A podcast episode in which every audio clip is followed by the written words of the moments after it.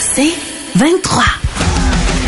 Au réseau Cogeco, vous écoutez les amateurs de sport. Voici Yannick Bouchard. Ouais, une bonne soirée avec nous aux amateurs de sport. Je souhaite la plus cordiale des bienvenues à Marc Defoy. Bonsoir Marc. Bonsoir Mario. On t'a fait sortir de la maison ce Ben soir. oui, Merci de veiller avec nous comme dans les belles années que t'allais dans les studios de 110 et les compagnies. Euh, oui, oui, oui. Euh, Hein, tard, quelle- ça aussi. que- quelle époque? Là, je retournais dans ma voiture, j'étais sur le pont Victoria, puis je disais, quel mot juste de folie que j'ai dit encore à. C'est Oh bon. boy, hein, m'a dire une affaire. Il faudrait pas faire le top 10 des folies qui Oh se sont dit là. Il y aurait de la compétition, mon Marc. Stéphane, bonsoir Steph. Comment ça va? Salut les gars, ça va très très bien. Pas, pas mal le fun avec Marc à soir. là. Mais, hein? Une légende. Hey, et notre ami euh, Jérémy Filosa. Bonsoir Philo. Salut les gars. Philo, t'es-tu dépompé un peu là de, de- du match des Blue Jays avant qu'on parle de nos sujets hockey Euh. compagnie? Euh, juste à remettre les gens dans le contexte, les, les Jays éliminés hier, ils ont marqué un Ouais. point en deux matchs. Des gars qui se sont fait prendre sur les buts. Euh, la veille, t'avais Bichette. Hier, c'est euh, Vlad Junior qui s'est fait Ouais. pinceau au deuxième. Mais au-delà de tout ça, situation potentiellement critique en quatrième manche. 71 lancés seulement derrière la cravate. Berrios lançait de façon électrique au dire même Ouais. de John Schneider. Après le match, Ouais. il dit Ouais. c'était dur de le retirer. C'est comme tu te demandes quasiment si c'était son call. Mais euh, qu'est-ce que t'en es pas Ben, revenu encore? Les fameuses statistiques avancées dans le baseball. Ben, la première chose que je vais dire, c'est qu'il va falloir vraiment qu'on regarde vers les dirigeants des Blue Jays parce que à la date limite des transactions, cette équipe-là piétinait offensivement. On savait qu'on avait besoin d'un autre coup de bâton, puis ils ont pas ajouté personne dans cet alignement-là. Puis ils ont, ils ont failli pratiquement rater les séries à la toute fin. Ça, c'est la première chose. Mais l'histoire de Berrios, 47 lancés. Il est en quatrième manche. Il domine ses adversaires. Il a cinq retraits sur des prises et on décide de le retirer parce que les statistiques avancées disent que c'était le moment de faire rentrer. Il y avait un plan. Il y, ben, il y avait un plan. Mais écoute, je veux dire, tu t'as bien beau avoir un plan, mais quand tu rentres dans le game, faut que tu t'ajustes par rapport à ce que tu as devant les yeux. Moi, personnellement, là, je je pense qu'on est rendu viré sur le capot avec les statistiques avancées pour la simple et unique raison, je vais vous l'expliquer pourquoi. Les statistiques, là, ça marche sur du long terme. C'est comme au casino. Tu peux gagner une main, mais tu sais que sur le long terme, tu vas perdre. Les mathématiques sont pas de ton bord. Donc, sur une saison de 162 matchs, les statistiques avancées, j'ai pas de problème avec ça.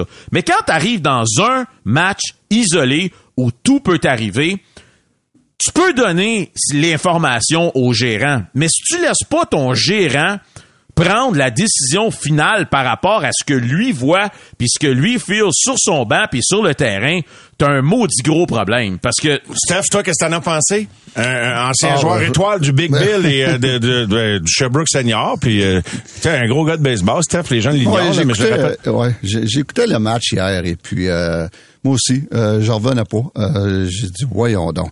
Euh, et puis moi aussi les stats là, ça enlève tout l'instinct des entraîneurs, tout le, le, le feel de la game. Mm. Puis à un moment donné, tu penses plus tu penses plus, euh, tu penses plus pantoute, tu regardes des stats puis tu dis OK, on Tu te moi, là, déresponsabilises quasiment, tu sais. moi, euh, là, c'est je, comme- je- je déteste. euh, les stats avancées, c'est un outil, mais c'est pas c'est pas quelque chose sur quoi tu vas prendre des décisions précises dans le dans, Dans le, le feu de l'action. Et ça, là, hier, j'étais déçu. Il y a un mois et demi, j'ai joué à, j'ai joué avec les anciens expos euh, de Montréal, de Hmm. deux matchs là, de charité, puis je parlais avec Claude Raymond.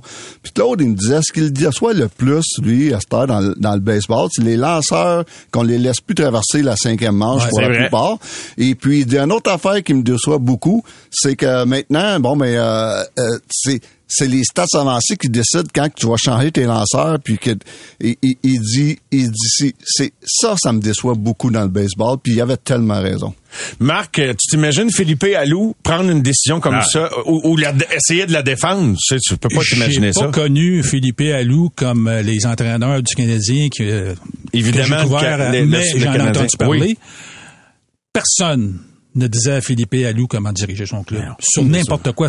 C'était, puis hier, là, si on avait dit à Philippe Allou, eh ben écoute, là, Berrios, là, euh, dans telle situation, là, non, non, euh, des- Hey, Philippe quatrième a- manche. les arrêts Euh, voyaient j'en pas. Autre Ben chose, autre chose que Claude il me disait, il dit maintenant la mode dans le baseball majeur là, c'est ils veulent plus que lan- euh, un lanceur voit un frappeur plus que deux fois.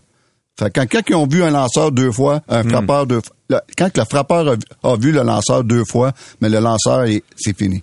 Ouais. Et, et puis là, les stats, Ben- parce que les stats disent que la troisième apparition du lanceur... la vitesse des Mais- tirs. puis Exact. Mais- mais mais moi, pas là, les ben, mais hey. pas les bons lanceurs. Non. Les lanceurs moyens, je peux comprendre, mais tu sais, les Greg Maddox, les John Smoltz, les ces gars-là lançaient neuf manches puis ils n'avaient pas de problème. Hey, José Berrios, les gars là, il a signé un contrat de 131 millions de dollars, puis là c'est la game qui va sauver ta saison, puis tu sors après trois manches à un tiers. Ça ne fait aucun sens. Puis c'est ça que tu sais vous parlez de Philippe, puis vous avez raison parce que aujourd'hui là, t'as deux gérants dans le baseball majeur qui ont les décisions finales. Puis on le sait. Bruce Bochy et Dusty Baker. Les autres, là, les gars, là, c'est des trois gars, trois geeks dans- en avant de leur ordinateur, dans le bureau en arrière, là. C'est eux autres qui envoient les informations au gérant puis qui dit sors lui, mets lui, mets lui. Ça n'a aucun bon sens. C'est aberrant. Puis moi, euh, écoute, là, je vais faire... euh, Peut-être que je vais trop loin, là, mais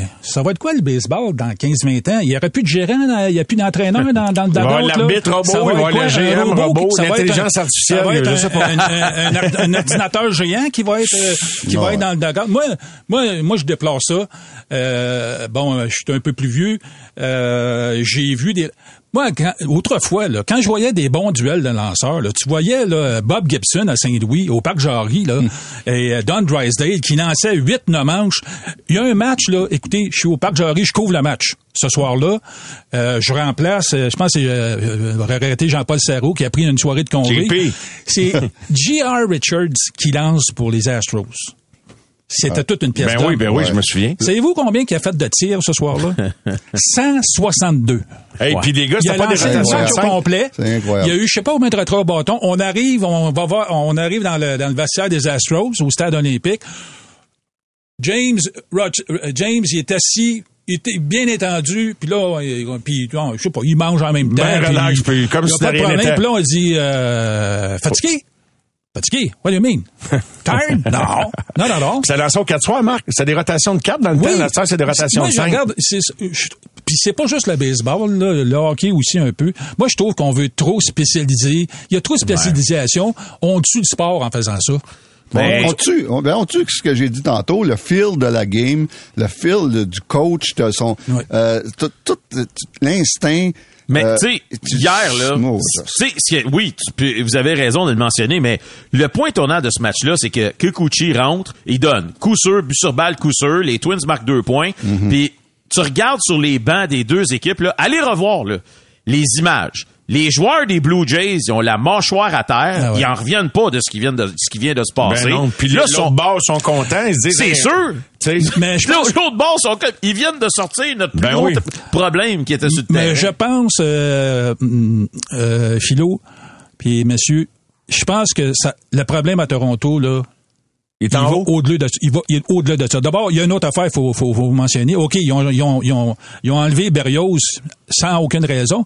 Ils ont pas frappé non plus, là. Non, non, non, non, non, non, ils n'ont pas frappé. Mais, je pense que cette équipe-là a un problème organisa- organisationnel, euh, présentement. Ben, en tout cas, Atkins et Shapiro, moi, je J'ai encore lu convaincu. quelque chose aujourd'hui d'un, ancien confrère qui écrit maintenant sur euh, Facebook. Dan, Dan, euh, va dire, Schultz, on l'appelle Mhm. Schultz, qui a travaillé longtemps au Globe and Mail. Il est arrivé avec quelque chose, puis il dit, cette équipe-là, depuis que Alex Antopoulos, ils l'ont tassé, parce qu'il est vraiment- erreur. il est vraiment été tassé, il dit, c'est plus la même. C'est Puis ça a ils ont, été une grave erreur. un gars de Cleveland, euh, de Cleveland Shapiro. Ouais. Euh, ils l'ont fait passer comme un, comme un sauveur. Pareil comme quand Mike Babcock est arrivé avec les livres de Toronto. Souvenez-vous de la conférence de presse d'un océan à l'autre euh, sur TSN. Et on, là, ce gars-là, ils sont arrivés, ces gars-là. Le Shapiro est arrivé, il a, il a amené son monde. Puis, euh, Tout le monde amène toujours son monde, regarde. Ça veut dire, les les Blue Jays commençaient à monter à ce moment-là. là. Il y avait une très bonne saison. La dernière saison de Antopoulos avait une très, très bonne saison. Antopoulos, on connaît son talent pour recruter des bons joueurs. Puis ils ont fait ce geste-là sans... Il n'y avait pas de raison de, poser ce geste-là. Aucune raison. Là, il faut regarder du côté du propriétaire. Là, c'est M. Rogers, Edward Rogers. Hey, je pense qu'il, je sais pas s'il va prendre une grosse décision. Je pense qu'ils vont rester là, mais. Je regarde dans le- Tu sais, on n'est pas là, là. Mais je regarde dans, dans l'abri des joueurs Hmm. pendant les matchs. C'est trop relax dans, dans ce dugout. Oui, oui, ça va prendre plus de discipline, mais aller plus loin que ça, là, il y a une couple de gars qui devraient avoir un été, il devrait avoir un gros hiver de camp d'entraînement. Vladimir devrait se présenter top shape. Kirk devrait se présenter top shape. Vladimir mettre un petit peu d'ordre que j'aime beaucoup, comme tous les Montréalais, pour les raisons qu'on connaît, puis c'est un bon joueur. Mm-hmm. Moi, je pense qu'à quelque part, là, il est pas sous la coche. C'est pas son père. On va s'entendre, là. Il a pas montré encore que c'est son père, puis il doit être plus professionnel et plus sérieux. Il y, a deux choses, par contre. Rapidement, dans les... la pause, Philo. Dans, y a, dans, les deux dernières années, là, ils ont perdu Teoscar Hernandez puis Marcus Simeon. Ouais, ben, deux ils ont choisi de perdre. Ils ont choisi ben, de ça. C'est ça. Mais, mais ça, là, c'est des 30-40 coups de circuit garantis par année. Mais là, là, on voit l'alignement. Il n'avait aucune profondeur. Donc, toute l'année, là, les lanceurs se sont amusés à, à, viser les coins contre Guerrero, contre Bichette. On leur donne pas des tirs de qualité. Au pis-aller, ça va être un but sur balle. Mais on va défier les Kirk, on va défier les Belt, les Merrifield et tout ça, en sachant que au pis-aller, ils vont frapper un coup sûr, mais pas plus. Moi, je pense que les dirigeants ont vraiment une grosse part de respect. Tu peux pas perdre deux gros bâtons de même dans ton alignement puis penser que ton attaque sera pas affectée. C'est impossible. Les gars, on va faire une première pause dans cette discussion. Beaucoup d'autres sujets, des sujets hockey, un autre sujet euh, baseball, parce que Philo, t'as as écrit un texte la semaine passée. Tu sais, je t'en ai parlé, on en a parlé en privé. Mm-hmm. Moi, je pense pas que le baseball va venir à Montréal, mais quand même, t'as peut-être un argument pour nous faire vaciller. Les amateurs de sport. Pour ceux qui en mangent du sport.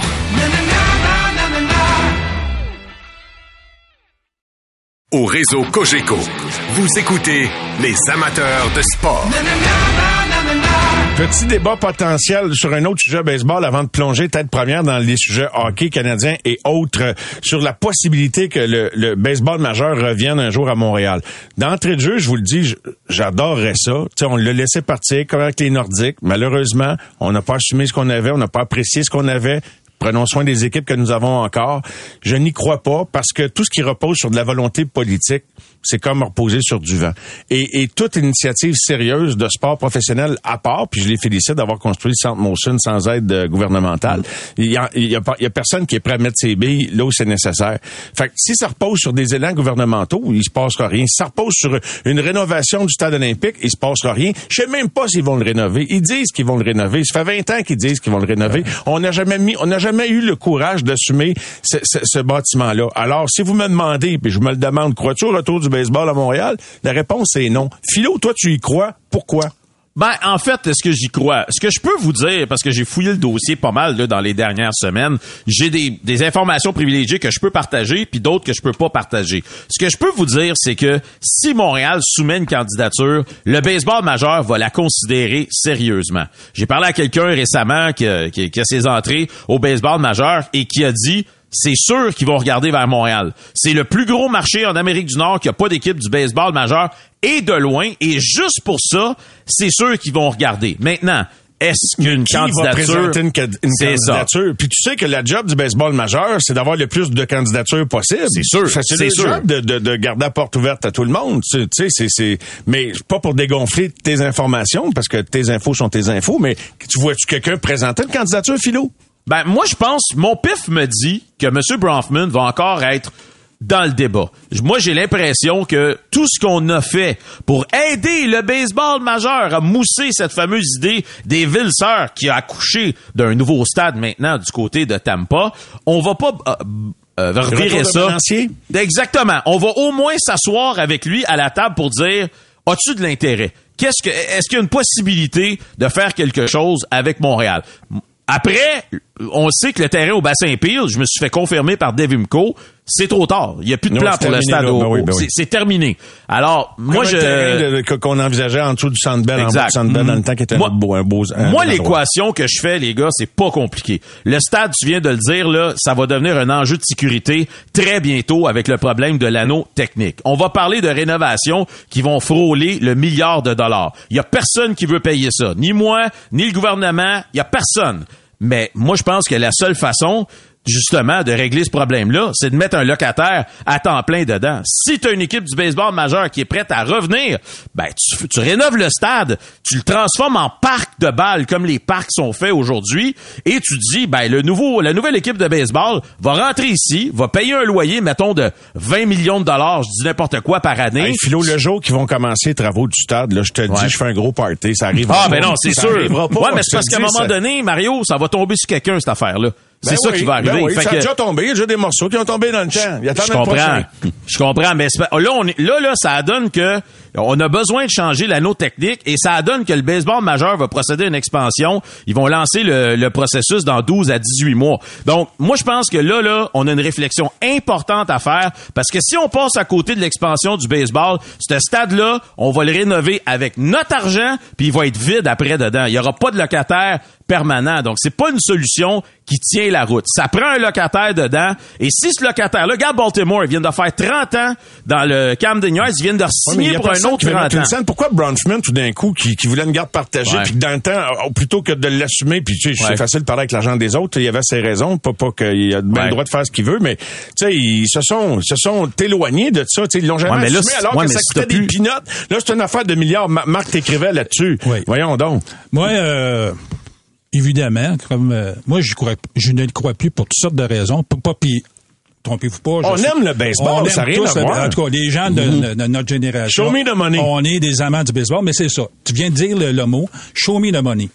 Euh, Je me rappelle très bien, euh, je pense que c'est avant qu'on apprenne que le, le projet de garde partagée, ça, ça, ça, ça marchait pas, ça marchait plus. Euh, Stephen Bronfman avait confié à mon ancien collègue Régent Tremblay que euh, là, là, le fardeau, euh, il voulait pas porter le, le gros du fardeau financier, là. Ça- parce que, le- rappelez-vous, là, en 2012... Ils sont passés lorsque- pauvres, ça, Marc, ce que là- tu dis là. Parce que dans le passé, il l'a prouvé qu'il voulait pas porter. Puis c'est correct. En 2012, là, lorsqu'on a commencé à parler du, du, du projet de, re- de, de venir euh, faire ressusciter les expos, on parlait d'un million. Puis c'était 500 millions pour l'équipe et 500 millions pour le stade. Ça, ça fait, ça va faire 12 ans, là. Euh, à ce moment-là, quand M. Bronfman est sorti de sa cachette pour dire qu'il était le gros personnage derrière ça, je me rappelle très bien, on lui parlait au stade olympique, puis il disait, il, il, il assistait au match des Blue Jays, un million, on est capable de rencontrer ce montant-là sans problème. Et pas un million, mais un milliard. Un milliard, pardon, ouais, excusez-moi. Ouais, il Un avait dit milliard. money is no object. Money is no object. Sur notre antenne. Oui, oui, oui. Mais là, là, c'était plus ça à la fin, là. Puis là, aujourd'hui, là, la, la- la- la valeur moyenne des équipes du baseball majeur, selon Forbes, là, plus, cette année, c'est 2 milliards euh, 200, euh, 230 Ouais. millions. Oh, C'est oui, ça que ça va 2,2. coûter. Oh. C'est une hausse, C'est une hausse Ouais. de 14% par rapport à l'année passée. Euh, ils vont augmenter encore les franchises. Pour- comment ils font? Je sais pas. Parce que au hockey, c'est la même chose, puis au hockey, il y a moins d'argent. Mais au hockey, les- la valeur des franchises augmente annuellement. Ouais. Là, au baseball, là, ça a été 14% par rapport à, à 2022. Donc, euh, on peut, on parle là, on s'en va vers le 2 milliards et demi pour l'équipe. Le stade, ça va coûter combien? Là, c'est plus 500 millions. Ça va être au-dessus d'un milliard. Et le gouvernement, on, Ben, écoutez, là, on a des problèmes là, euh, so- socio-économiques au Québec présentement. Là. Ça veut Ça pas dire pas très que... bien, là. moi, moi, je pense que ça peut générer de l'économie. J'ai toujours pensé que, Oui, tu sais, mais- il y a du monde qui regarde Oui, ça mais- comme je me, je me répète des propos de Lucien Bouchard. Ça nous a pas mené Ouais, grand Ça va pas bien les hôpitaux parce qu'on n'a plus de club de baseball Oui, qu'on n'a plus de d'accord Nordique. avec les gens qui disent, les gens qui disent, ils font assez d'argent qu'ils payent leur, la stade. Ouais, là, là, je te rejoins. Puis de toute façon, pour moi, puis j'en parle avec euh, passion parce que j'aime le baseball, mais je pense que je gaspille de la salive d'en là, parler. il n'y a pas un gouvernement qui va embarquer là-dedans. Écoutez, le Québec, là, ça va. Écoutez, là, On rêve, on rêve euh, qu'il y a- un astronaute qui va débarquer avec 2 milliards puis là, qui va nous acheter un club puis ça Ouais, va mais aider, guys, il va débarquer guys, avec son c'est- chandail la- la seule façon- ça va régler. Stéphane White, Justement. veux dire? Ça se peut. Ça se peut un- un- qu'un astronaute arrive avec euh, 2 milliards. Euh, c'est- Ça, se peut, ça, ça peut être un, un investisseur de l'extérieur de Montréal parce qu'il reste que c'est un bon investissement pour un gars qui a bien de l'argent. Et puis c'est de même, faut le voir. Moi, là, c'est sûr, moi j'y crois encore. Je je suis peut-être naïf, mais j'y crois encore. Surtout que le baseball majeur a, a clairement dit qu'ils veulent faire une expansion. Ils sont à 30 clubs, ils, ils veulent se rendre à 32 au minimum. Euh, oui, il y a Nashville qui sont très intéressés. mais- Charlotte et, euh, Salt Lake Ouais, City. Mais Montréal reste un très, très beau marché de Montréal, euh, de baseball. Ouais. Un des bons marchés de baseball, je pense, en Amérique. Et puis euh, en Amérique du Nord. Et puis moi, euh, écoute, euh, ça peut être un, un gars qui, qui vient là, du champ droit, là, de l'extérieur, qui veut s'impliquer avec des Mitch Garber, des Bromfman, des Molson, des, pédal, des Pédado. Il y en a, il y en a tellement que ces gars-là peuvent se mettre. Moi, j- moi, je Ben, crois tant encore. ça arrive, J'ose y, y- j'ose y y croire. Ben, c'est correct.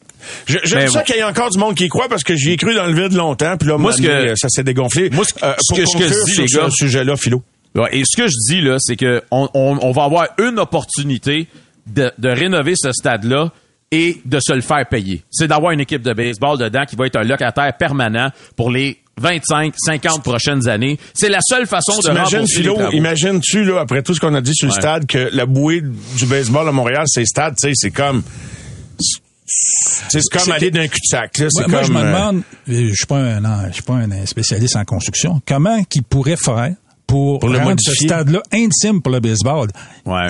Tu regardes la configuration du stade, si- je vois pas Ben, comment. écoute, moi, je, vois moi, je suis pas un architecte, là, ou quoi que ce soit, je suis pas un ingénieur. Mais c'est sûr que la première affaire qu'il faudrait qu'il fasse, c'est enlever le toit puis défoncer les murs du champ extérieur. Ouvrir ça. ça, Alors, c'est la ah, première affaire. Regardez vers le ciel s'il y a un astronaute qui est sur le point de débarquer. Comme Sophie nous l'écrit, ça se peut qu'on se fasse frapper par un astéroïde, mais quand? Les amateurs de sport.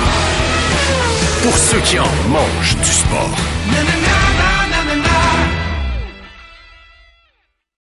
Au réseau Cogeco, vous écoutez les amateurs de sport. Oui, de retour et avec Marc Defoy, Stéphane Waite, Jérémy Filosa, encore d'autres sujets. On va poursuivre au-delà des informations de 22 heures. Un petit blitz euh, rapide pour euh, vous demander, euh, avant qu'on plonge dans, dans, euh, strictement dans le hockey, le Canadien est forcément l'équipe la plus populaire au Québec, euh, celle qui génère le plus de, de dollars, même en manquant les séries, il redistribue de l'argent aux autres équipes de la Ligue par la péréquation. Je vous demande, quelle est la deuxième équipe la plus populaire au Québec? Et euh, Stéphane, t'as-tu envie de répondre pour commencer? C'est la deuxième équipe la plus populaire au Québec.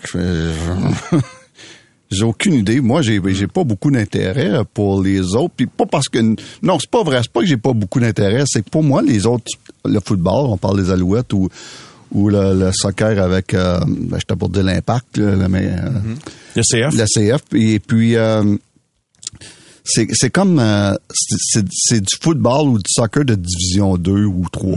Et puis, euh, dire, c'est comme le, le hockey en Suisse là, pour moi. Ouais. là.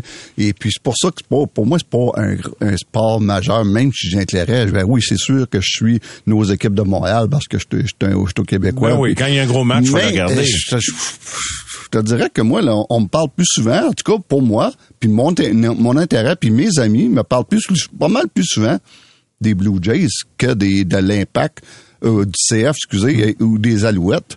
Et puis, euh, fait que j'ai quasiment dit, quasiment le goût de dire que c'est une équipe de Toronto qui est notre deuxième équipe. Ben, il y a beaucoup de monde à, à la messagerie texte qui me disent des Raptors ou les Blue Jays. Moi, j'ai envie, Marc, puis je te relance avant de passer la, la, la POC à, à Philo. Est-ce que ça pourrait pas être le Rocket, l'équipe numéro 2 à Montréal, qui va jouer devant une salle comble pour son ouverture locale? C'est sûr que c'est pas un stade de 20 000. Est-ce que ça pourrait être la deuxième t'as un équipe? petit texte un espoir Ouais. du Canadien, ça fait plus parler que sur un joueur vedette des autres clubs. Ben, je sais que le Rocket, c'est un succès commercial, marketing à 100 là. Écoute, ils ont, ils ont misé sur les familles. Et tu vois là, le vendredi soir, là, et le samedi après-midi, c'est rempli. Des enfants avec leurs parents. Là-dessus, là, c'est une ré- une réussite totale. Est-ce que c'est notre deuxième équipe? J'aime pas vraiment dire ça, parce que là, si notre deuxième équipe, c'est une équipe de la Ligue américaine, euh, notre ami Stéphane parlait, puis non, a raison, que c'est- quand on regarde le football, c'est de troisième division, puis le soccer aussi, puis c'est vrai. Puis nos études de marché au Journal de Montréal nous disent que les gens, les Alouettes, puis les CF Montréal, l'intérêt n'est pas très grand. Euh, dans le cas du CF Montréal, moi, je dirais qu'il y a deux choses. Première des choses, il y a le potentiel d'être la, la- la- la deuxième équipe Première à des choses, là, Ouais. ce que j'entends du CF, puis ça, j'en ai entendu parler par plusieurs, là, ils font rien pour se rapprocher du public. Des médias, là, c'est, un fiasco, ça. Plus ça change, plus c'est pareil, C'est un fiasco sur toute la ligne. Deuxième chose, nous, au Québec, en Europe, OK, ça, le soccer fait partie du- des mœurs, comme nous, le hockey fait partie des mœurs. Des mœurs. Là, là, quand tu dis, ben là, on, on vend des joueurs. Euh, le succès, c'est de vendre des joueurs. On parle pas de championnat, on parle pas d'aller chercher la, Coupe MLS, on parle, la réussite, là, c'est de, vendre des joueurs. Il, il doit, t'as l'académie, Puis là, euh, peut-être qu'à un moment donné, il va y avoir des joueurs qui vont sortir de l'académie qui vont être assez bons pour aller se produire dans d'autres pays, puis on va les envoyer ailleurs. C'est quoi? On n'est pas habitué à ça au Québec.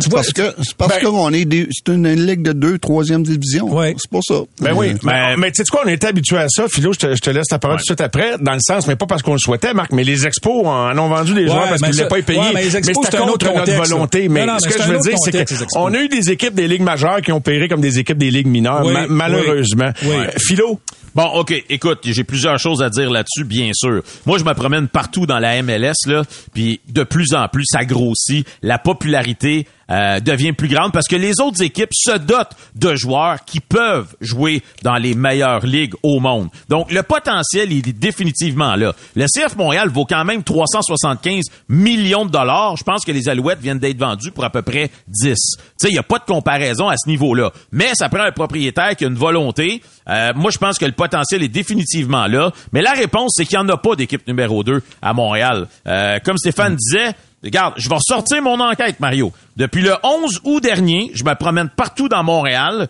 et je note dans mon téléphone à chaque fois que je vois une casquette ou un chandail d'une équipe sportive. J'exclus le Canadien parce qu'on sait déjà qu'ils sont numéro un. Voici ce que je, je récolte jusqu'à maintenant. 24 casquettes des Expos, 23 casquettes des Blue Jays, une des Royaux de Montréal. CF Montréal, zéro, zéro en deux mois. Impact de Montréal, donc les vieilles casquettes, le vieux logo, deux. Alouette, zéro. Fait que ce qu'on est en train, en train de dire quand on parle de popularité, c'est qu'il y a un club qui est mort depuis 20 ans, puis il y a un autre club qui joue dans une autre ville, puis c'est ça nos deux euh, nos deux équipes qui sont les plus populaires. C'est fou, mais c'est ça. Ben après le Canadien, où voit-on les plus grosses foules euh, pour un événement sportif à Montréal? Grand Prix du Canada. Ouais. événement, C'est des- ben, c'est quand même ça. Là. Oui, oui, oui. Hey, le Grand Prix du Canada, il y a combien de monde la fin de semaine? Là? Cin- 150 000, Oh, oui, 175 000. facile. Ouais. Le tennis, c'est un succès à chaque, chaque année, que ce soit les hommes ou les femmes. Les, les amateurs sont au rendez-vous. Pendant une semaine, ça roule. Il y a plein, les, les, les gradins sont remplis au parc Jarry.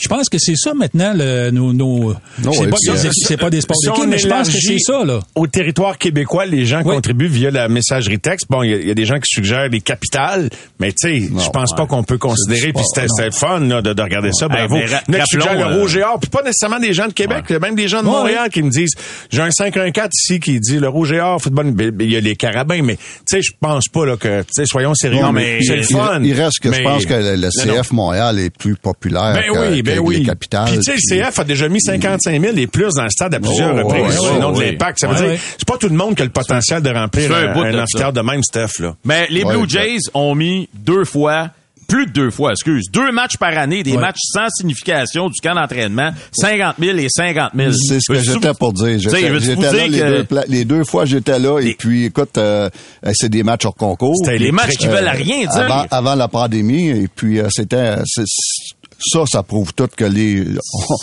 le- le- le- c'est une bonne ville de baseball. Et la, personne à qui j'ai parlé euh, Pour un match cette semaine, c'est ça. Ils m'ont, ils- la, la personne m'a dit que ça, ça a laissé une très belle carte de visite par rapport à Montréal. Juste vous dire, hier, le CF Montréal, en pleine course aux séries, il y avait 13 000 chrétiens, il faisait 28 degrés hier soir.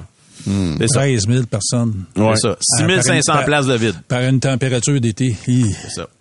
Puis en pleine course aux Les séries. alouettes, les- les alouettes lundi, là, lundi, c'est congé, c'est l'action de grâce. Ouais.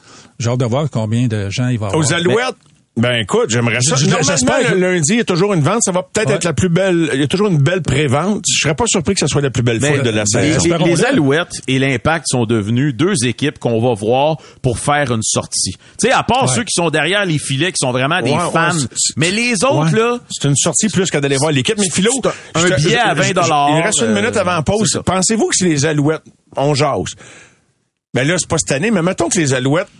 Ils rempliraient-tu le stade olympique s'ils retournaient à Coupe Grey si ça avait lieu à Montréal? Oui. Ou, euh, ou une demi-finale de l'Est? Parce que ça, ça devient de l'événementiel, ça. ouais, Probablement. Coupe Grey, ouais, ouais. Oui, Ouais, puis ça en peut- arrière de la console, c'est des pouces dans les monde il, y irait. il y aurait des chances. Oui, puis ça Fait peut, ça peut que ça soit cette année. repartir. Ça- Ben, c'est- tu sais, dans les Canadiennes, tout est possible. Ben là, le, le- le match de Coupe Grey n'aura pas lieu au stade olympique. Mais, Ah, c'est euh, vrai, oui, oui. Ouais, mais Mais là, on peut pas. je veux dire, on on jase. ça prendrait un nouveau stade aussi. On stade est- on est même Monson, plus capable de recevoir c'est- la C'est bien Grey. beau, là, le petit stade dans puis on a une belle vue sur la ville, mais c'est un stade qui, qui, qui a plus de 100 ans. Écoutez, là, euh, les commodités, les concessions, puis tout ça, là, c'est, c'est pas fort, là. Non, mais on fait dur. Mais la Regardez ailleurs dans les la Canadiens. vue. Mais moi, non, mais, non, mais moi, je pense qu'il y a quelque chose à faire. Je veux Ouais. dire, le soccer et le football, on le voit à Toronto, là. Les Argonautes, tu joues au stade de- du FC Toronto depuis 4-5 ans, là. Plutôt que tout le monde se parte sa business sur son bord, à un moment Oui. donné, on devrait s'en con- un oui. vrai stade, oui. une véritable infrastructure que- qui, qui peut être partagée entre quelques équipes avec une surface amovible. Tu sais, c'est ça le présent et l'avenir, si avenir il y a. Bon, ça, c'était le réchauffement, les gars. Êtes-vous bien réchauffés? Ah, Hein, c'est pas pire. Je pense qu'on commence à... hein? Oui, oui, oui. Et là, euh, quelques bons sujets de hockey. fait que là, on s'est gardé ça pour le dessert. Donc, les informations avec Guy Simon. On va aller voir ce qui se passe en ce bas monde. Quelle est euh, euh, la dernière déclaration euh, bizarre de M. Trump au sud de la frontière? Je l'appelle monsieur, imagine. Au réseau Cogeco, vous écoutez les amateurs de sport pour les fidèles du sport. Avec Stéphane White, Marc Defoy du Journal de Montréal, Jérémy Filosa du 98.5. Et là, on plonge dans le hockey, les gars. Est-ce que le Canadien, euh, sentez-vous que c'est une équipe qui est prête à entreprendre sa prochaine saison? Stéphane, t'es notre analyste euh, ici autour de la table ce soir. Alors, je te passe ta rondelle dans un premier temps. Euh, Guillaume, euh, t'as pas convaincu que l'équipe était prête hier? Il trouve que pour une équipe qui a fini dans le cave, on, on est lousse un peu. On est lousse, on est lousse. Euh, ouais, très lousse, à part ça. La vie est belle. La vie est belle. euh, On perd, on finit, on, mais la vie est belle. Mais euh, non, je pourrais. La question, euh, n- n- ils sont pas prêts, à mon avis, et pour plusieurs raisons. Euh, je revois le- les mêmes tendances en avantage numérique que l'année passée. L'avantage numérique est pas prêt. J'ai encore des problèmes avec notre fameuse défensive de zone euh, homme pour homme. Euh, J'ai vu dans le camp d'entraînement, dans les cinq matchs qu'ils ont joué jusqu'à date, encore euh, des free fall dans notre zone où quand on perd notre homme, euh, là, là, tout le monde est mêlé la glace. Ça, on n'a pas réglé ça encore. La longueur des fameuses présences la glace, encore dans le camp d'entraînement, c'est un problème qu'on avait l'année passée. On l'a pas réglé encore. Les punitions. Les punitions, c'est un Ah. problème qu'on avait l'année passée. On l'a pas réglé dans le cadrement encore. Et les performances des gardiens de but, encore là, je veux pas, euh, je veux surtout pas blâmer les gardiens de but, mais je, les ai trou- je trouve qu'ils n'ont pas retrouvé le synchronisme. Ils ont pas, pour une raison, il manque de répétition. Pourquoi qu'il manque de répétition? Ils ont emmené neuf gardiens de but au camp. Neuf! J'ai jamais vu ça. J'ai jamais vu quelque chose de proche de même. Le plus que j'ai vu, moi, au Canada national, c'est six.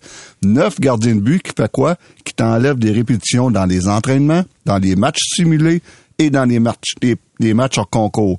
Sans oublier qu'on a droppé, on a, on a tombé de 8 à 6 matchs hors concours. Donc ça, des gardiens de but, là, euh, détestent ça, le, le manque de répétition, le manque de situation de match, le manque de lancers qu'ils n'ont pas eu, ces pauvres gardiens de but-là. Penses-tu J'ai- qu'à j'ai trois, vu- oh, vas-y, continue. J'ai vu, j'ai vu des, un Samuel Montembeau donner au moins deux mauvais buts dans, dans la- le match et une période que joué. Parce que le total, c'est un match et une période que joué à date, ce qui est pas beaucoup. Et c'est pas de sa faute. Il, a besoin de voir de l'action, il a besoin de répétition. J'ai vu Jake Allen donner un très mauvais but sur le dernier, euh, dernier match, sur le premier but. Pas de sa faute. Il manque de répétition. Caden Primo, la même chose. Donc, tous ces éléments-là me font croire que le Canadien, ils sont pas prêts.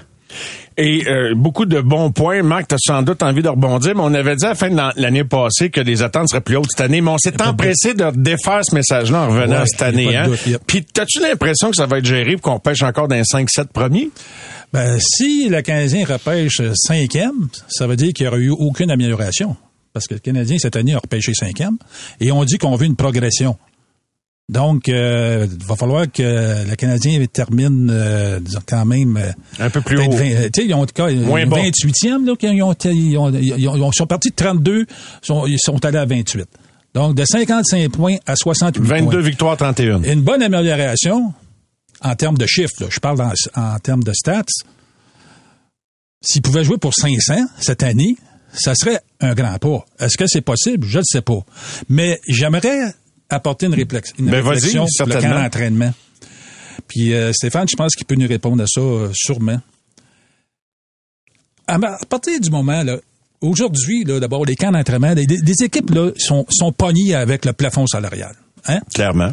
Donc, on sait pas mal, on connaît pas mal les joueurs qui vont, qui, qui vont, qui vont être là. C'est sûr.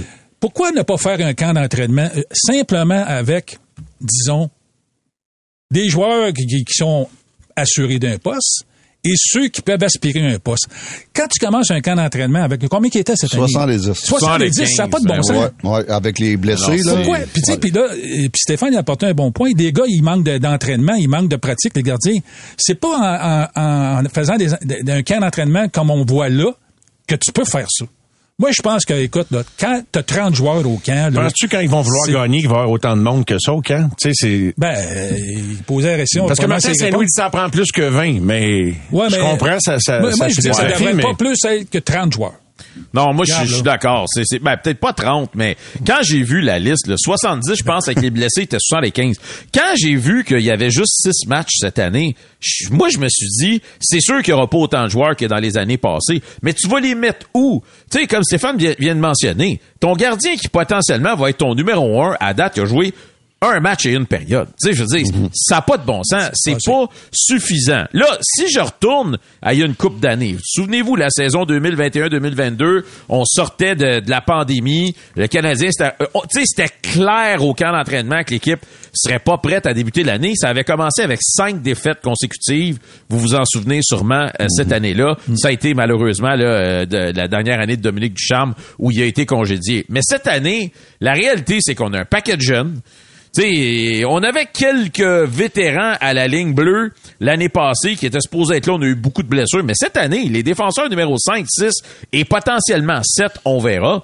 Mais ça va être des jeunes, puis ils vont faire des erreurs, puis... Ben, il y en avait l'an passé déjà des, des, des jeunes et euh, oui, mais on avait quand même certains les mêmes joueurs... l'an des- passé. des- Tu sais, Noel Linder, je pense, c'est plus un mirage qu'autre chose. Ouais. Il n'y a pas de place Ouais. pour lui dans l'alignement. Là, puis, tu sais, puis, puis j'y enlève rien, tant mieux si, si, si m'a amené, il, il, Mais il c'est gagne un- un poste là, mais. C'est un, c'est un, c'est- ce que je veux dire, c'est que ils sont peut-être pas prêts à débuter l'année, mais c'est, c'est une continuation de où ils sont partis la saison dernière, puis on espère que durant la saison, ça va s'améliorer Ben, sans moi, avoir d'attente. Si on veut être prêt, parce que ça commence mercredi, c'est dans six jours, ça. Fait que si, prêt, pas prêt, là, des 30, des 31 d'autres clubs, les autres, ils vont l'aider. Fait qu'ils n'ont pas le choix. Euh, Les mais- gens embarquent dans la dans la conversation, Marc, Stéphane et, et Jérémy. Bon, quelqu'un dit, euh, voulez-vous bien slacker avec vos attentes et vos critiques en lettres majuscules, comme s'il fallait hausser le ton? On est en reconstruction. Ben, je, je suis le premier à le dire. Je ne suis pas d'accord, dit un autre. Si le CH était dans la course, tu ne fais pas ce genre de camp. Mais là, le CH bâtit sa culture. Jean-Pierre de Montréal dit, je suis pas d'accord pour les gardiens. J'ai été gardien, j'ai même eu besoin de 5-6 games pour revenir à mon top. Les pratiques, c'est rendu presque comme des games, juste des tirs pour les réflexes. Alors, vous pouvez réagir. Non, mais moi, je suis le premier à dire, regarde, euh, regarde, allons-y mollo, là, ça- on sait que ça va prendre du temps. Mais ça veut pas dire qu'il faut garder passer le train non plus, là. Il y a des décisions à prendre, puis à un moment donné, là, faut que tu... Bon, Ils veulent instaurer une culture, instaure une culture ga- gagnante, peu importe avec les moyens que t'as. Forcé. Mais moi, il y, a- il y a une chose que j'aime, les gars, c'est que je suis content de voir que Logan Mayou et Josh Wawa vont commencer Ah ouais, l'année ben à Laval. ben parce que moi, j'ai aucun problème. On a souvent critiqué le Canadien parce qu'on a dit, on a fait monter des joueurs trop rapidement, on les a per- On regardait vers les Red Wings. Souvenez-vous, les Red Wings sont patients, même s'ils perdent les joueurs, ils font le temps qu'ils ont à faire dans les ligues mineures avant de monter et tout ça. Je recule, là, il y a plusieurs années. Ouais, ouais. Mais, mais moi, je pense que les bonnes équipes font ça. Les bonnes équipes permettent à leurs jeunes joueurs de talent d'aller dominer en bas avant de leur donner un rôle important dans la Ligue nationale. Donc, euh, voilà. J'aimerais poser une question, je, je, je- Stéphane. Ouais. J'aimerais poser une question aux gens qui nous critiquent parce qu'on justement, on est euh, peut-être un peu sévère dans nous. Si vous étiez à Buffalo, là, qu'est-ce que vous feriez? Ça fait 12 ans, les autres, qui n'ont pas fait les séries. 12 ans. En tout cas, moi, je veux pas qu'on les imite, mais en choisissant d'aller Non, ben, volontairement, non, ce que je veux en, dire, en- là- en- en choisissant de plonger, on a choisi d'emprunter le même chemin que toutes ces on, on sait tous, organisations-là. on sait tous qu'ils feront pas les séries cette année. On le sait, là, c'est écrit dans le ciel. Hein? Il n'y a pas de surprise là, là. Il n'y a personne qui va tomber de sa chaise, là. Mais. On peut espérer quand même de l'améliora- de l'amélioration. Si ça, si ça s'améliore pas, hey, euh, on n'est Ben, pas sorti de l'auberge. Ben, moi, Ben, je pense que ça qu'on on, demande. on Vas-y, parle de bâtir une culture, puis on, on, on on a eu un, un message comme de quoi, ah, euh, calmez-vous, on essaie de bâtir une, une culture. Justement, on essaie de, bâtir une culture. Et puis, euh, moi, là, dans le temps que j'étais dans la Ligue nationale, ça fait pas 30 ans, là, ça fait une couple d'années, là, ceux qui venaient au camp d'entraînement, là, c'était mérité. Puis ceux qui jouaient des matchs hors concours, c'était mérité. Puis les meilleurs joueurs au camp des recrues étaient invités au gros camp. Les autres, t'as pas invité. Et voilà. Et puis, on- n'invitait pas les gars qui avaient joué dans la East Coast League l'année d'avant. Cette année, ils sont tous là. C'est tout le monde, tout le monde est là, sans nécessairement l'avoir mérité. C'est là que je me dis, on, tu veux partir une, culture, faut que tu mérites de faire partie du grand camp. Faut que tu mérites de jouer un match à un concours. Je fais l'avocat du diable sur ton argument. Je trouve ça intéressant. Je prends des accords, mais ça, ça rejoint un petit peu le commentaire. Puis je pense que c'est ça leur philosophie, visiblement. C'est comme ils sont au ou comme dans la première phase de leur processus, d'être le plus inclusif possible. Y a-tu de quoi de positif à ça, même si tu l'as pas mérité?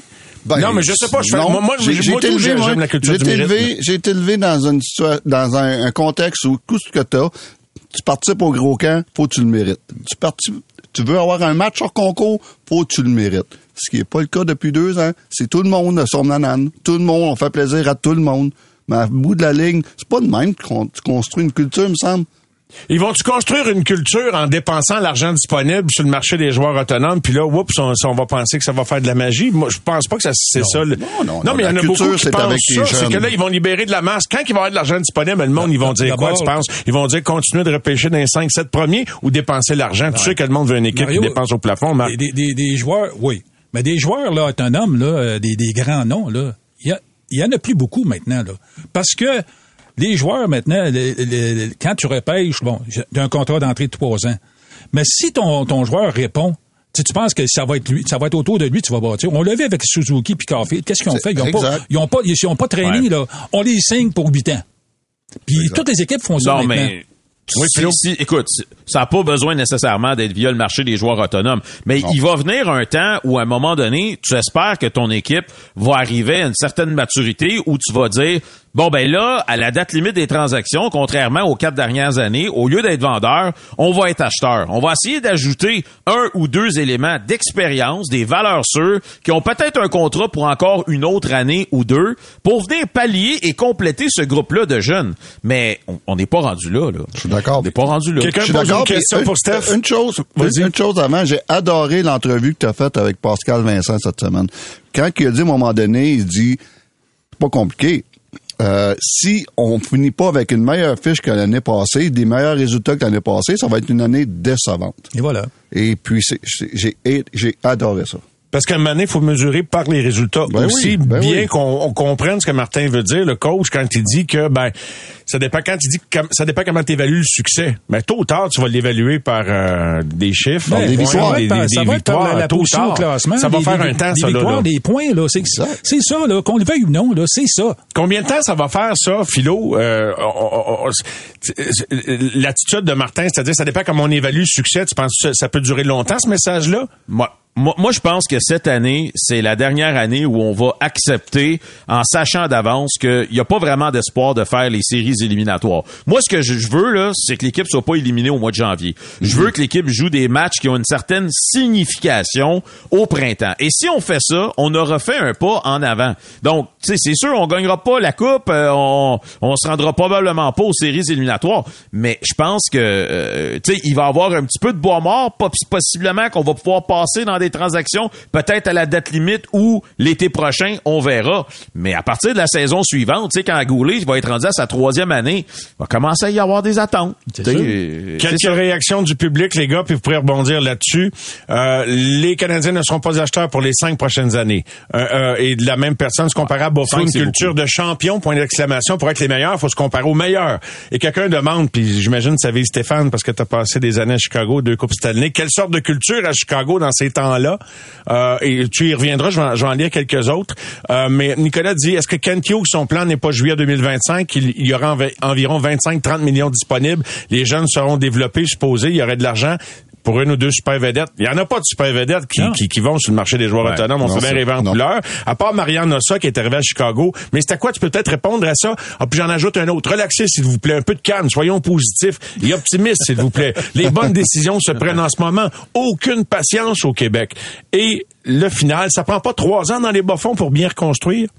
Tu sais, ça serait, ça serait-tu une bonne affaire qui repêche cinquième une autre fois?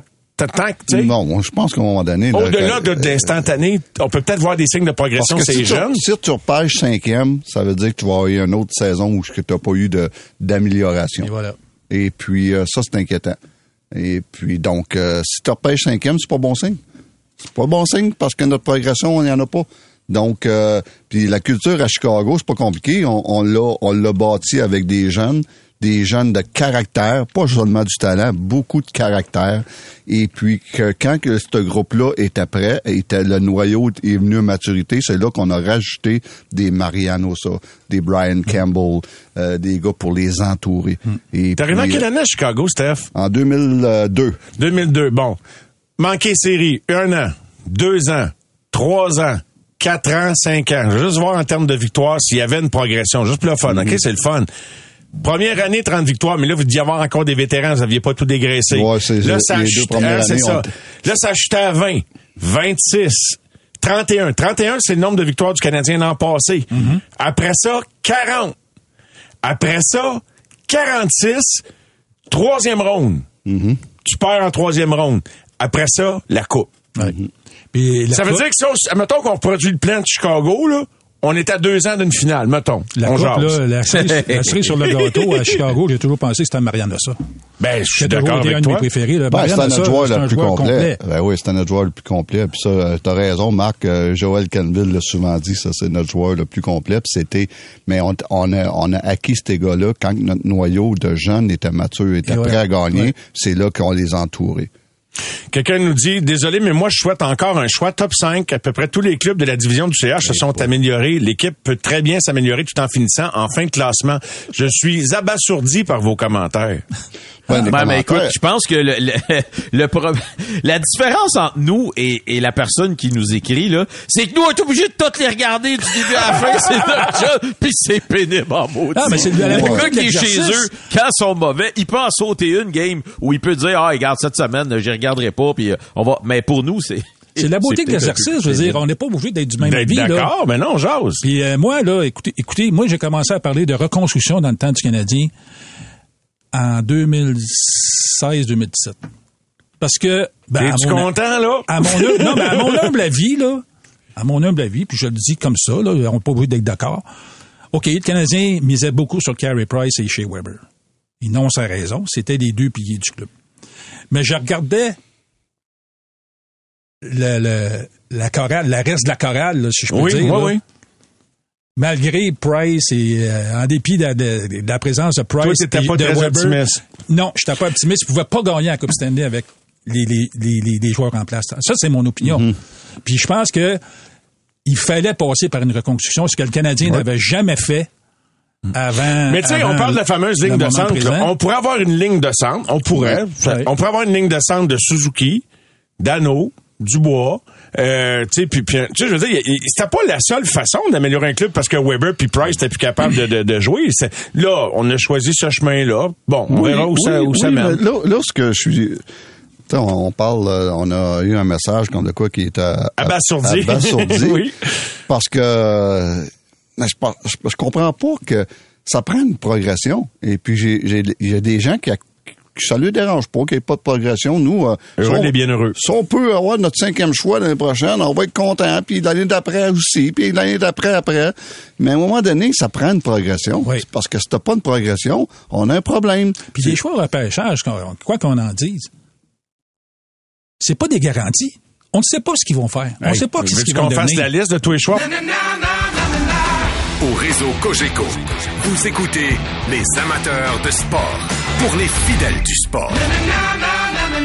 Football du jeudi soir de la NFL, juste une petite mise à jour. Tes Bears de Chicago, mon Stéphane, euh, sont en train de, de- de peut-être gagner leur premier match de la saison. 27-14 sur la route contre les Commanders de Washington. C'était la petite majou- euh, mise à jour. On est avec Ben Marc. oui, euh, peut-être c'est ça. Peut-être notre première victoire depuis euh, le, le 24 août 22. Hey. Donc, ça fait longtemps. Notre première victoire. Fait que t'es un Bears, euh, vraiment. Ouais, ouais, j'ai tombé en amour avec eux autres quand Mais juste après qu'on soit parti en pause tout à l'heure et qu'on on écoutait les messages, tu as dit quelque chose en studio, loin des micros, que je t'invite à, à répéter euh, en ondes. Oh, oh, eh, non, non. J'aurais jamais cru, t'as dit. mais j'aurais jamais cru, moi, euh, premièrement, en tant que fan du Canadien, j'ai été un grand fan de- des Canadiens. J'ai, j'ai, euh, j'ai grandi avec les Coupes Stanley dans les années 70 et puis euh, après ça dans les, années 90. Mais euh, c'est dur pour moi réaliser qu'à Montréal, et puis c'est pas une mauvaise affaire, là, qu'à Montréal, on accepte de, euh, la reconstruction comme ça, parce que dans l'ancienne génération de fans, ceux qui ont connu les Coupes Stanley, n'aurait jamais accepté ça. Et puis, euh, c'est... et- et- Peut-être une bonne tort, affaire. Exact. À tort ou à raison. Ouais. Et puis la nouvelle génération de fans qui ont jamais connu une Coupe Stanley, eux, euh, ils acceptent ça. Et Ben, puis ils ont ça, pas le choix. Et puis je dis pas que c'est pas, puis, puis c'est rien contre, là, mais je veux dire c'est quand même un gros changement de philosophie entre l'ancienne génération et la nouvelle génération. C'est totalement différent. Est-ce Ben, que c'est- plus simple?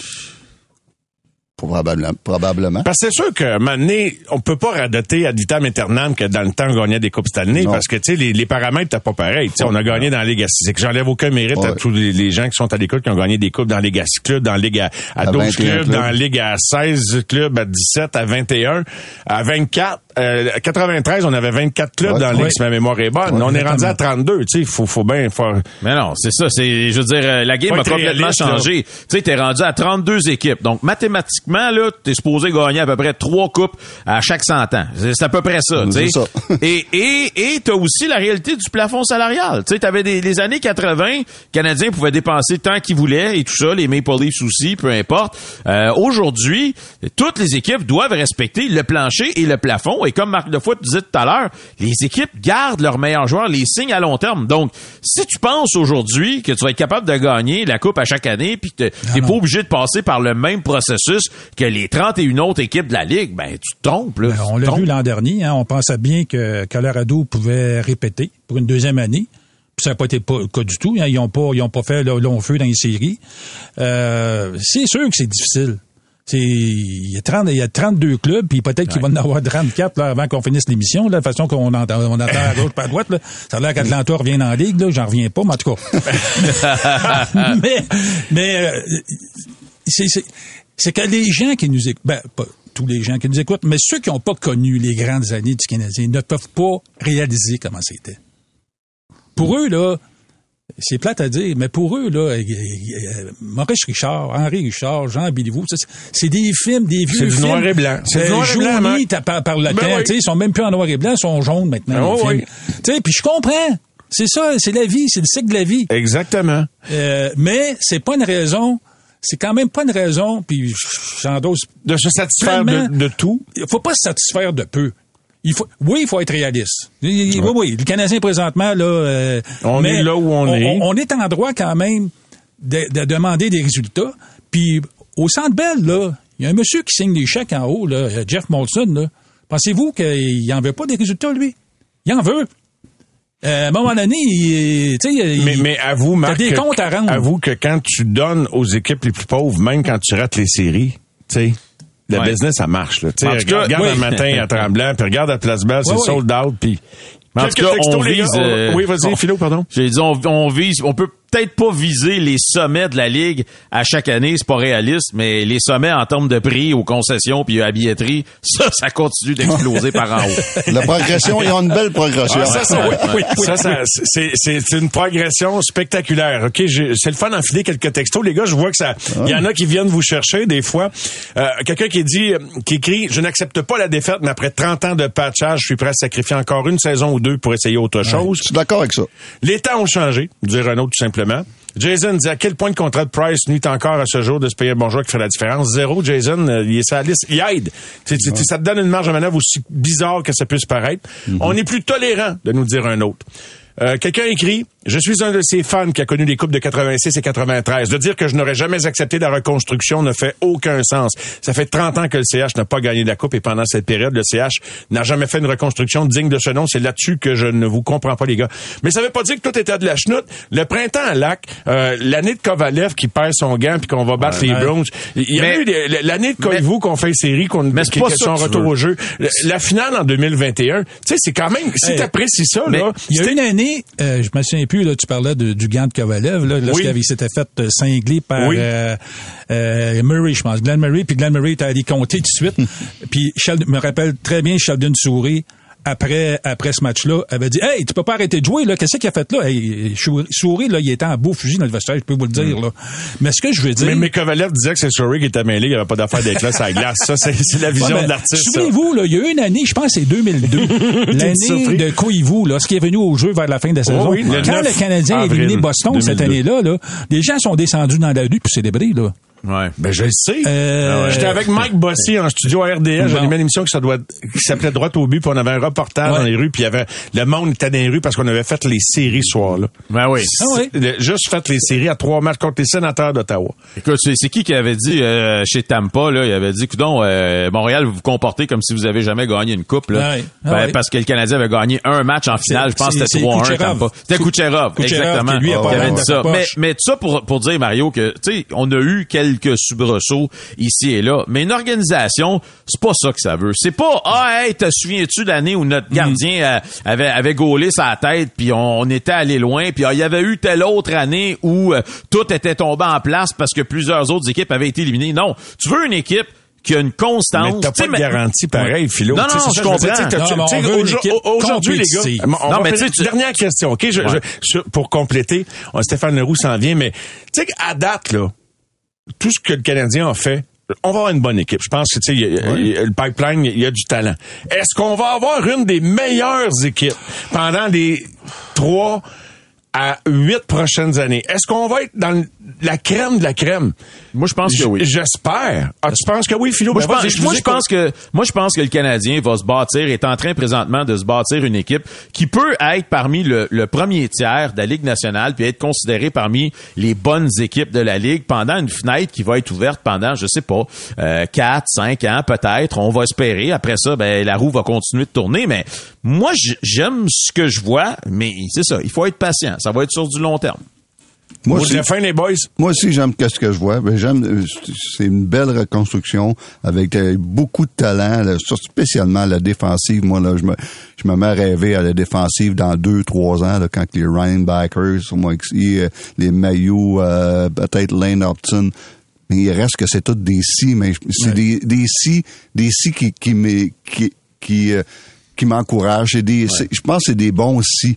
Et puis, mais ça reste des si. Puis la, la clé dans le hockey, comme dans tous les sports, mais surtout dans le hockey, c'est t'as une, t'as une fenêtre. Euh, À un moment donné, ils vont avoir une fenêtre de 3-4 ans. Mm-hmm. Et puis si tu gagnes pas, mais c'est c'est recommencé. C'est tout à recommencer à zéro.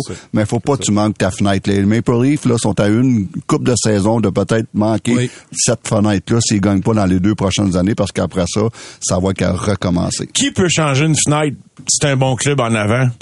C'est une ville de goalers. C'est- Montréal, là, c'est une ville de goalers. Je sais pas si c'est Daubèche ou c'est un autre, là, mais il y en a des goalers qui peuvent changer la donne ça- ça ce que Toronto a pas eu, ça ce que Edmonton n'a pas eu. Ouais. Ils ont McDavid, ils ont Matthews, mais c'est un bon club, puis t'as le goaler en arrière, tout Quand tu l'as pas le goaler là, tu, tu chiales que tu l'as pas. Puis quand tu l'as, mais tu l'apprécies pas. Ouais, tu- on, on sait de quoi tu parles, hein, Stéphane? Un coach et gardien, un coach et gardien. Puis là, je n'aimerais pas personne, mais on- souvenons-nous à Ottawa, là. À Ottawa, là, au début des années 2000, il y avait des sacrées équipes, là. Oui, ben écoute, oui. là, Il y avait du talent, là. Mais le Hick était où? Devant le filet. Malheureusement, pour, puis ils sont pas rendus en finale. Il aurait, il aurait peut-être dû au moins une fois, mais ça n'a pas fonctionné. Puis c'est une équipe qui était remplie de talent, là. Oh, il y a- Écoute, là, euh, il y avait, il y avait Ossa, il y avait Eakley, euh, non pas les deux ensemble parce qu'ils ont été oui. un contre l'autre, mais Alfredson, euh, Alfredson, Ablatt, euh, euh, en défense, t'avais Ab- Redden, t'avais Phillips. Hey, C'était une équipe là, ouais, ouais, bourrée ouais. de talent, mais ils ont pas gagné. Puis c'est pas parce que, mais c'est ça, il leur manquait le gardien clé. Exactement. Je sais pas, mais je sais pas si c'est Daubèche le prochain, mais ça va en prendre un. Le, le Canadien, Oui, oui, l'histoire du Canadien est marquée par des gars qui aiment m'amener arrête plus de puck que la moyenne des ours. Fait que il y en a un qui. Puis ça change, tu sais, veux, veux pas. C'est Patrick Roy arrive pas en 80. Tu sais, il y a eu une influence. Un joueur, une bonne équipe, mais il y a un joueur qui fait la différence. Puis y a- y a-tu quelqu'un qui a plus d'influence sur un match de hockey qu'un gardien de but?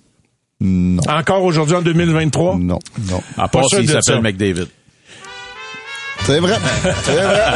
Les gars, on va se trouver un titre. C'est Eric qui a le mot de la fin. Dis-moi, je vais être positif. J'adore ces tables rondes. Ça, c'est une bonne nouvelle. Ça, c'est une excellente nouvelle. Philo, merci beaucoup. Marc de foi. Merci à vous. Merci, Marc. Tu vois, t'as tellement bonne mine quand tu sors tard le soir, là, me dire une affaire. Ben, moi, j'étais un gars qui, T'es un Qui veilleux. veille tard. T'es Ah un un veilleux. On en prend bonne note, mon Marc. T'es fait. Merci, Steph. Merci, boy. C'était bien le fun. C'était l'anneau de feu. Et il y a toujours en feu Steph Leroux au retour de la pause. Patrick Leduc sur le soccer également à venir. Merci, les gars. bound by wild desire. I fell into a ring of fire. I fell into a burning ring of fire. I went down, down, down, and the flames went higher. And it burns, burns, burns, the ring of fire. Au réseau Cogeco, vous écoutez les amateurs de sport pour les fidèles du sport. Vous avez vu comme moi, vous êtes des amateurs de sport, les images du euh, voyage, euh, presque un pèlerinage des Penguins de Pittsburgh dans la région d'Halifax, de Cole Harbour, où euh, Sidney Crosby a grandi. Ils ont affronté notamment Halifax, les sénateurs d'Ottawa. et quel accueil, à quel accueil Sidney a eu droit. C'était vraiment touchant, très touchant. Et j'ai l'impression, je regardais les publications de Gino Malkin, que toute l'équipe a vécu quelque chose de spécial pendant ces quelques jours-là dans les maritimes. Avec nous, défenseur des Penguins de Pittsburgh, le Québécois Pierre olivier Joseph. Salut PO, comment ça va? Ça va bien toi? Ça va très bien. Est-ce que je me trompe ou euh, toi et toute l'équipe, vous avez vécu effectivement quelque chose de, spécial avec Sydney dans le coin d'Halifax et de Cole Harbour? Ouais, vraiment. Tu sais, c'était de le voir, euh, euh, de voir dans la ville où il a grandi. Je pense qu'il y a beaucoup de joueurs que, qui, ça fait longtemps qu'ils jouaient avec, qui ont, qui ont pas vraiment vu de où qui, qui. Fait, euh, il a eu la chance de jouer devant ses fans, le monde euh, qu'il supporte depuis tellement longtemps en venant de euh, d'un petit coin comme euh, comme Cole Harbour, comme ça. Fait c'était, c'était vraiment le fun pour toute l'équipe aussi de voir euh, Sid avec un gros sourire pendant toute une belle fin de semaine. Est-ce que tu as appris des choses sur ton capitaine pendant ces jours-là? Ah, absolument. Je pense que tu sais, juste en, le voyant un peu plus dans son monde à lui, puis euh, tu le voyais qu'il, qu'il se sentait à la maison, puis euh, il nous a fait sentir vraiment bien au niveau de de nous accueillir dans la ville au complet. On a fait un petit scavenger hunt euh, dans la ville qui nous envoyait à plein de... Euh, une chasse au trésor? une chasse au trésor dans la ville d'Halifax. nous a splitté en équipes, puis euh, on faisait des, des tours de, musées, des, on apprenait sur la culture d'Halifax en général. On a fait de la nourriture typique de la Nouvelle-Écosse. je pense que pour du monde qui venait de partout dans le, dans le monde, vraiment, dans notre équipe, c'était vraiment fun de euh, à ce niveau-là qui nous a fait montrer sa ville vraiment. Là. Je suis curieux de savoir une chose. Tu sais, quand on est un amateur, puis je sais pas si tu te laisses prendre au jeu, des fois, tu un amateur de sport, en plus d'être un athlète de haut niveau, Pierre-Olivier. Tu sais, des fois, il y a des moments touchants. L'ovation, quand il reçoit l'ovation sur la glace, je sais qu'il y en a eu un paquet à Pittsburgh, partout dans la ligue, puis t'étais, étais là depuis que t'étais avec les Pingouins. Mais est-ce que, euh, est-ce que toi-même, tu viens ému quand t'assistes à un moment en patin, en uniforme des Pingouins, comme tes coéquipiers, quand t'assistes à l'ovation qu'il reçoit des gens qui l'ont vu grandir? Ah, 100% Puis, juste en allant à la pratique la journée d'avant, euh, j'entendais les, enfants puis le monde dans les estrades qui criait son nom encore et encore. Puis, euh, ça me donnait des frissons. Pour vrai, j'étais dans la chambre, c'était comme, wow, j'en reviens pas que euh, je me sens, je me sens choyé vraiment de pouvoir passer des moments comme ça avec avec un joueur comme ça. Puis, euh, en embarquant sa glace, d'être à Halifax, c'était déjà un moment extraordinaire pendant la semaine qu'on a eu, mais d'entendre l'ovation qu'il y a eu, j'ai eu des frissons sur le banc, puis euh, ça, ça me donnait le goût de rentrer dans le game tout de suite, mais c'est, ouais, je suis vraiment, je suis, ému, puis je suis vraiment choyé de voir euh, euh, des expériences comme ça. Hey, ça doit, ça doit, me dire une affaire. Puis vous autres, en quelque sorte, bon, le Canadien était tremblant pour quelques jours. Est-ce qu'on peut dire que votre voyage euh, dans le coin d'Halifax, dans les Maritimes, c'était un peu ça euh, pour vous aussi, là, une espèce de, d'activité euh, pour rapprocher les gars entre eux pour la nouvelle saison? Exactement. Je pense que dans tout début d'année, des nouveaux joueurs qui arrivent, des nouvelles faces. Alors, des moments comme ça, on, on, on, a du temps entre équipes de A à Z. Euh, fait c'était vraiment un bon team bonding en début de saison comme ça, surtout avec le nombre de nouveaux joueurs qu'on a eu ici. Alors, euh, c'est vraiment le fun d'apprendre à connaître les autres, pas juste euh, euh, de, leur dire bonjour dans la chambre le matin, mais de passer du temps à savoir d'où ils viennent, leur famille et tout. Fait que c'est des moments comme ça qui font en sorte qu'en fin de saison, les gars veulent travailler pour les uns pour les autres. Là. Je sais pas euh, quel genre de gars est Gino Malkin, mais lui-même, là, sur ses publications, on l'a vu euh, se faire photographier à côté de la fameuse sécheuse légendaire que, que, que Sidney a cabossé pendant son enfance. Fait que toi aussi, j'imagine que tu l'as vu, mais ça a l'air d'un bon gars, Gino. C'est sûr que la, la, difficulté de la communication, mais tu communiques bien en anglais, mais euh, c'est un, un, gars sympathique à l'interne. Vraiment, vraiment, on a vraiment du plaisir avec lui. Tu vois que il a son sens de l'humour, il a un bon sens de l'humour, puis il fait rire beaucoup de joueurs pendant l'année, mais euh, euh c'est sûr que le, la langage, euh, la, la, barrière de langage est là, mais euh, je veux dire, c'est le fun de le voir essayer puis de de rentrer dans des activités comme ça aussi. Une fin de semaine comme ça, ça fait longtemps qu'ils jouent ensemble. Fait, de pouvoir voir de où Sid il vient originairement, je pense pas que ça va ça l'a déjà arrivé pour lui. Fait il a vraiment joué bon jeu en, la fin de semaine dernière. Puis c'est une très belle, une très belle personnalité à avoir dans une, dans une chambre d'hockey, ce, ce, ce, ce Martin-là comme si vous aviez pas assez de joueurs d'impact, assez de joueurs vedettes, euh, eh bien, euh, les dirigeants des Pingouins ont décidé de mettre la main sur Eric Carlson. Euh, quand tu te présentes à l'entraînement, as-tu l'impression que tu es au match des étoiles, Pierre-Olivier? je me regarde à ma droite, puis je l'entends parler, il me demande comment que j'ai pris pour déjeuner. Je suis comme, OK, tu t'es quand même Eric Carlson, mais c'est des belles personnes, des, des, belles personnalités que j'ai la chance de rencontrer, puis de pouvoir grandir alentour d'eux, mais euh, c'est fou des fois de de, de, de, de pas percevoir qu'il y a autant de talent dans une chambre d'hockey comme on est à, Pittsburgh, puis le, euh, leur expérience de, de, carrière et de vie qui, qui, qui est exceptionnelle. Fait, euh, c'est, je suis, euh, euh, je me pince encore des fois en sachant que leur, le premier power play est excellent, puis de voir les joueurs qui a sur la glace, c'est c'est assez impressionnant. Qu'est-ce que tu découvres dans ces quelques semaines là, que tu viens de passer avec euh, le nouveau venu dans votre équipe, Eric Carlson, précédé quand même de toute une réputation? Ouais, vraiment. Tu vois à quel point il est talentueux comme joueur. Euh, tu vois que la confiance qu'il apporte dans une équipe, euh, le, sens de l'humour qu'il apporte, la joie de vivre à jouer au hockey aussi. il apporte une belle énergie. C'est sûr que ça prend, ça va prendre une, coupe de, de game avant que le monde savent exactement comment jouer, mais la chimie, avec la qualité des joueurs, exactement, mais avec la qualité des joueurs qui sont euh, ensemble sur la patinoire avec ces joueurs-là, sont, sont, ça va, ça va cliquer vraiment vite selon moi. Toi, je reviens au voyage dans les Maritimes. Tu as passé euh, quatre années, quatre belles années dans les Maritimes à Charlottetown précisément. Fait que c'est un endroit de prédilection pour toi personnellement, euh, Pierre-Olivier. Ouais, vraiment. Tu sais, c'était de voir des anciens amis, des, des anciens coéquipiers qui vivent encore dans, à Halifax ou à euh, dans les maritimes, j'ai pu voir ma, ma, ma, famille de pension de, de Charlottetown qui sont descendus me voir. Euh, fait que c'était vraiment le fun de retourner dans cette arène-là, en plus que j'ai tellement joué à, à, cette arène-là. On a joué en séries éliminatoires là-bas. euh, ça, ça rappelait des, des, belles, des beaux souvenirs de, de euh, du junior majeur que j'ai appris à tellement rencontrer du bon monde puis de, de pouvoir grandir comme j'ai grandi là. Ben, merci de ta générosité de parler des autres, de parler de ce voyage-là, mais je voulais bien sûr parler de toi, de ton camp d'entraînement, de ta prochaine saison. Pierre-Olivier, euh, tu as eu droit à des beaux mots euh, publiquement de ton entraîneur quand tu es arrivé, quand il a dit que tu étais quand même euh, une coupe de coche au-dessus de, de à même date l'an passé. Comment tu as reçu ces commentaires-là? Puis qu'est-ce que tu as fait? Puis je sais que tu as fait le championnat du monde notamment il y a quelques mois, mais as-tu connu un été particulier puis avec des intentions en tête? Ouais, c'est sûr que c'est tout le temps le fun à entendre. Je pense qu'avoir une année complète euh, avec une équipe comme qu'on a ici, c'est, t'as pas le choix de t'améliorer. Alors, euh, je suis juste content de, d'entendre que euh, mon été aussi a bien a bien fait les choses, puis que j'ai travaillé assez fort avec mon frère, puis notre entourage pour, pour, pour être sûr qu'on revienne au camp d'entraînement le plus près possible. Mais c'est sûr qu'avoir une année complète, t'apporte beaucoup de bagages puis d'expérience au niveau de ta game en général, de la rapidité, de euh, la rapidité d'exécution. Alors, euh, c'est sûr que le championnat du monde a aussi aidé de pouvoir euh, continuer à jouer même après la, fin de la saison plate qu'on a eu l'année passée. Mais non, c'est tout à le fun d'entendre, mais je, c'est juste qu'en entraînement, là, les vraies choses commencent la semaine prochaine. Ouais, je comprends. Tu t'arrêtes pas à ça. Puis, je veux dire, hier, c'est déjà loin. Puis, c'est demain qui compte. Puis, c'est la, la, très, très bonne attitude. Mais, tu sais, tu parles de ton, de ton été d'entraînement, puis tu fais allusion à Mathieu.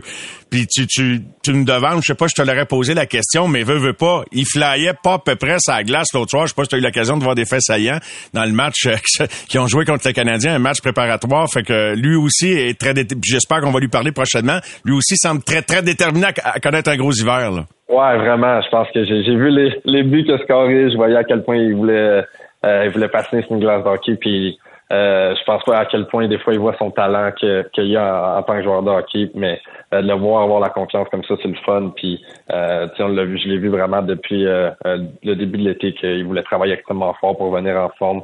c'est une belle équipe qu'ils ont à Ottawa. C'est une jeune équipe. Fait, de pouvoir rester là puis apporter son expérience, je pense que c'est ça qu'il veut vraiment. Mais euh, de le voir, le faire flyer comme ça. J'ai vu flyer tout l'été comme ça. C'est le fun à voir. C'est ta cinquième année déjà professionnelle, mais tu viens tout juste d'avoir 24 ans. T'es encore tout jeune, mais ça va tellement vite une carrière. Parle-moi du, euh, du degré de difficulté de l'apprentissage de jouer à ta position défenseur avec un beau potentiel offensif, quand même 21 points l'an passé, 5 buts. Euh, tu sais que tu veux développer tout en répondant aux critères imposés par les entraîneurs qui veulent pas que t'en coûtes trop. Fait que qu'est-ce que tu as trouvé le plus difficile puis qui, reste un challenge pour jouer à ta position, Pierre-Olivier? Euh, je te dirais que c'est la constance d'être aussi bon offensivement, défensivement.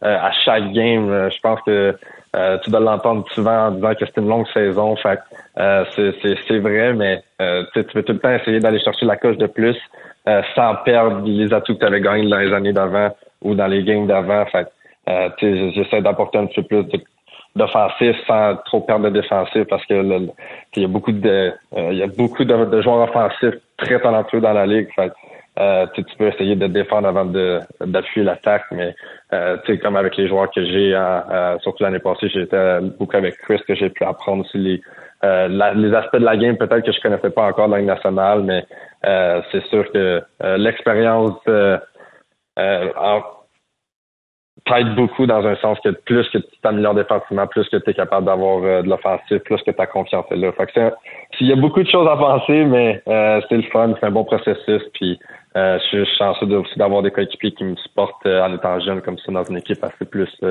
plus vieille, je te dirais c'est juste le fun de pouvoir. Ils, prennent bien soin des jeunes, oui, mais c'est vrai que c'est une équipe une des plus âgées de la ligue. Vos leaders, ce sont tous des gars qui en ont beaucoup de mélange derrière la cravate, euh, et, donc il y, a une bonne relation entre les catégories d'âge au sein de l'équipe. Ouais, vraiment, ça, ça part de la chimie d'équipe, tu sais, ça part euh, euh, du 87 la majorité du temps. À quel point c'est une belle personne, t'as pas le choix d'être une belle personne alentour de lui. Fait que tout le monde, euh, qui se ressemble, s'assemble vraiment. Fait que tous les joueurs sont sont là pour les uns pour les autres, mais c'est vraiment le fun de voir des joueurs euh, euh, tu sais, comme Carter que je peux parler le matin en riant, à, apprendre à connaître, puis de, de ton parcours que tu sais, ça fait tellement longtemps qu'il est là, puis qu'il y en a tellement vu des, des belles expériences que je peux juste apprendre de ça. Là.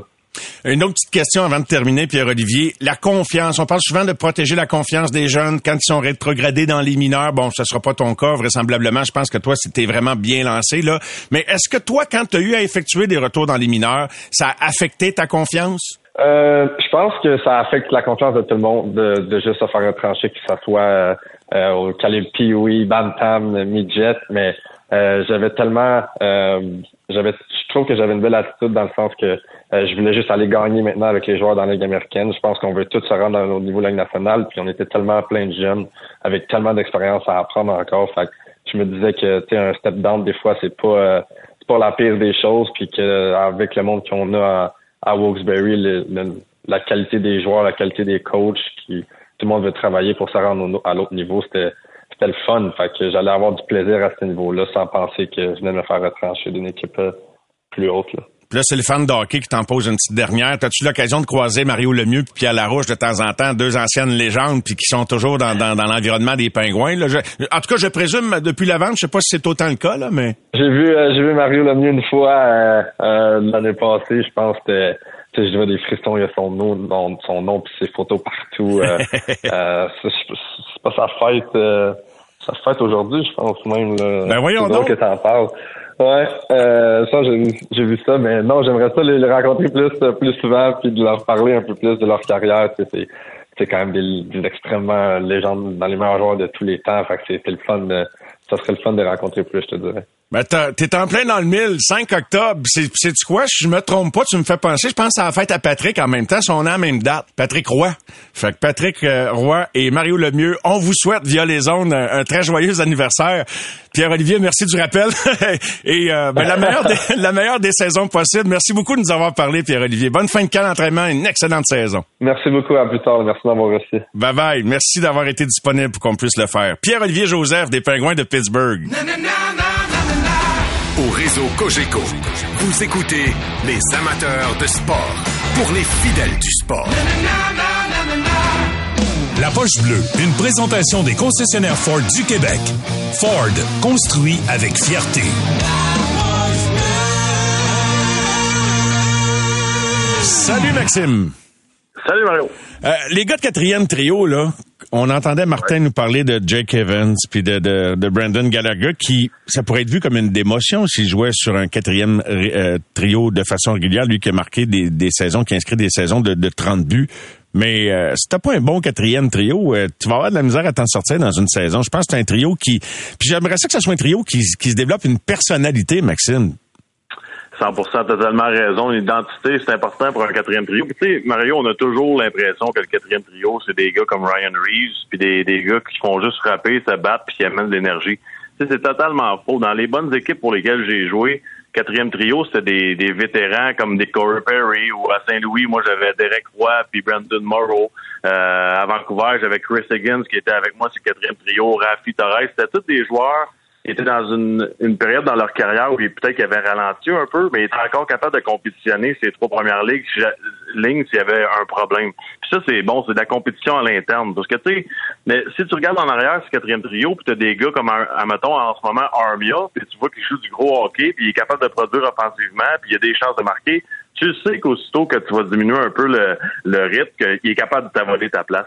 Puis, puis de, de, transférer du premier, deuxième trio au quatrième trio lorsque tu interchanges les joueurs, ben c'est beaucoup de minutes quand même. Tu sais, c'est pas tous les joueurs qui sont prêts de passer à 18-20 puis descendre à 12-10. C'est pas c'est pas le, même style de, de préparation, puis c'est pas le même feeling dans un match de hockey. Donc, tu sais, faut, faut arrêter de de se contenter, je pense, comme quatrième trio, de juste embarquer sur la glace puis dire on a eu la possession de la rondelle puis on s'est pas fait marquer. Tu sais, faut, faut juste pousser un petit peu plus, avoir des chances de marquer, amener de l'énergie, frapper, c'est important pour tous les trios, mais tu sais, montrer que tu es capable d'avoir un impact sur le match pour que même que l'entraîneur ait l'option de jouer son quatrième trio, plus que peut-être le troisième trio. Ça, je pense que c'est très bon dans une organisation. Ben certainement. Puis tu sais, un quatrième trio, généralement, puis tu pourras me le valider, Maxime, tu sais, tu peux, si t'as des gars qui sont capables soit de frapper, mais de contribuer offensivement, d'exploiter, tu sais, t'es pas confronté au meilleur trio défensif de l'autre bord là, quand tu joues ça à quatre. Fait profites-en. Profites-en. Ben, donne des buts à ton équipe. Mario, combien de fois dans les dernières saisons on a dit on a de la misère à, marquer des buts puis dans des matchs serrés, tu sais des fois c'est pas faut pas juste pointer du doigt les Caulfield Suzuki là. Des fois ça en prend un petit but du quatrième trio puis du troisième trio, c'est important dans des matchs serrés de 2-1, 3-2, ça fait une grosse différence. Si tu marques euh, de 3 à 5 gros buts dans une année, puis c'est 5 victoires de plus. Tu sais, ça change la donne pas mal pour le classement. Donc, c'est important que les, les gars euh, élèvent leur jeu d'un cran sur les, les 3e, 4e trios. Très, très important. Il y en a un qu'on souhaite voir euh, élever son jeu d'un cran si on change de marché puis on s'en va à New York. C'est Alexis Lafrenière. Quatrième année dans les rangs professionnels. Et puis là, ben, euh, c'est, c'est sûr que c'est plus discret de, de, d'évoluer puis de grandir à New York qu'à Montréal où le Canadien prend toute la ah place. Mais là, ça, ça commence tranquillement. Larry Brooks dans New York Post a dit qu'il se présentait comme un gars qui était sur un essai professionnel. On, l'a flanqué à droite sur le premier trio. Il va falloir peut-être attendre que, qu'il y ait des intéressants, que ça provoque des résultats. Mais comment vois-tu là, la suite des choses pour Alexis Lafrenière avec les Rangers sous Peter Laviolette? Ben, tu sais, il est encore jeune. C'est 21 ans, là, quand même. Là. C'est, oui. c'est très, très jeune. Euh, l'an passé, c'est quand même 39 points. Là. Tu sais, c'est pas c'est pas dramatique quand même, je trouve, pour un joueur qui avait 20 ans l'an passé, 16 buts. Euh, je trouve qu'on d'une certaine façon, on joue au yo-yo un peu avec. on le met euh, hors l'aile, on l'a mis sur le trio des jeunes. Euh, il a joué un style de jeu le deux ans des séries. C'était incroyable comment il était physique, il jouait bien, il allait au filet. sais, je trouve qu'on essaie un peu de, de, de, changer, de changer son identité. il y avait un style de, de jeu, Alex Lafrenière, il a été repêché pour, pour des qualités.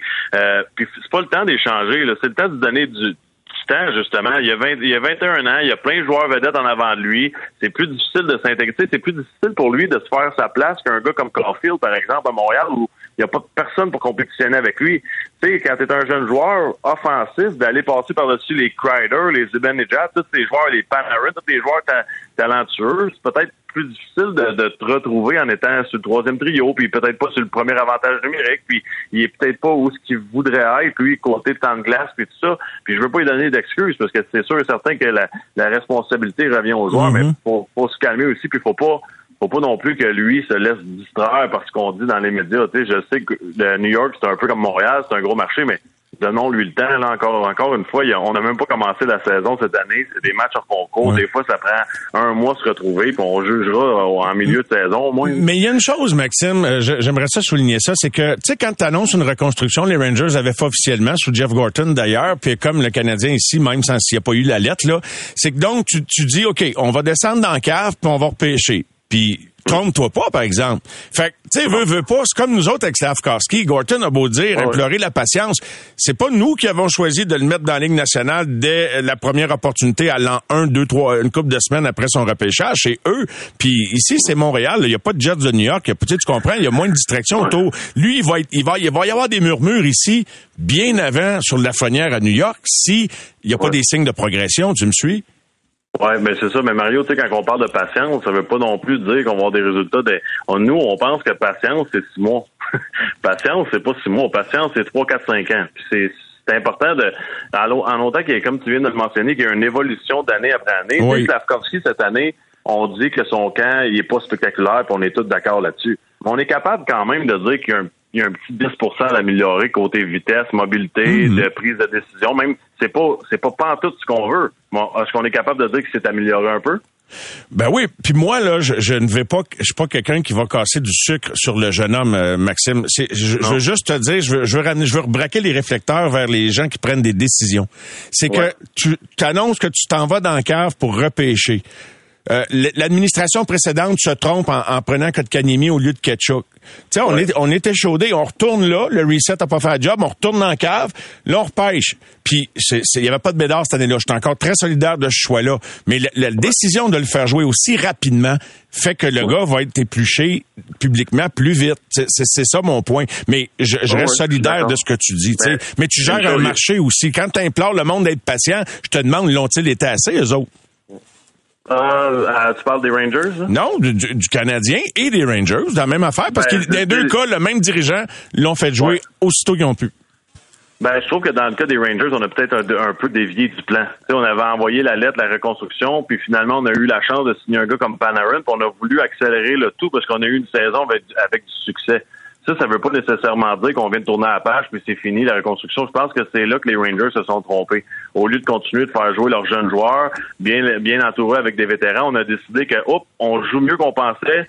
Allons-y tout de suite, puis c'est peut-être notre opportunité. Puis finalement, il manque encore plusieurs morceaux, avec les Rangers. On a une bonne équipe sur papier. Ça, c'est sûr et certain. Du côté du Canadien, Mario, c'est totalement différent. On n'a pas envoyé la lettre aux fans et tout ça. On a eu la misère à le dire, le mot reconstruction, mais on l'a fina- finalement dit.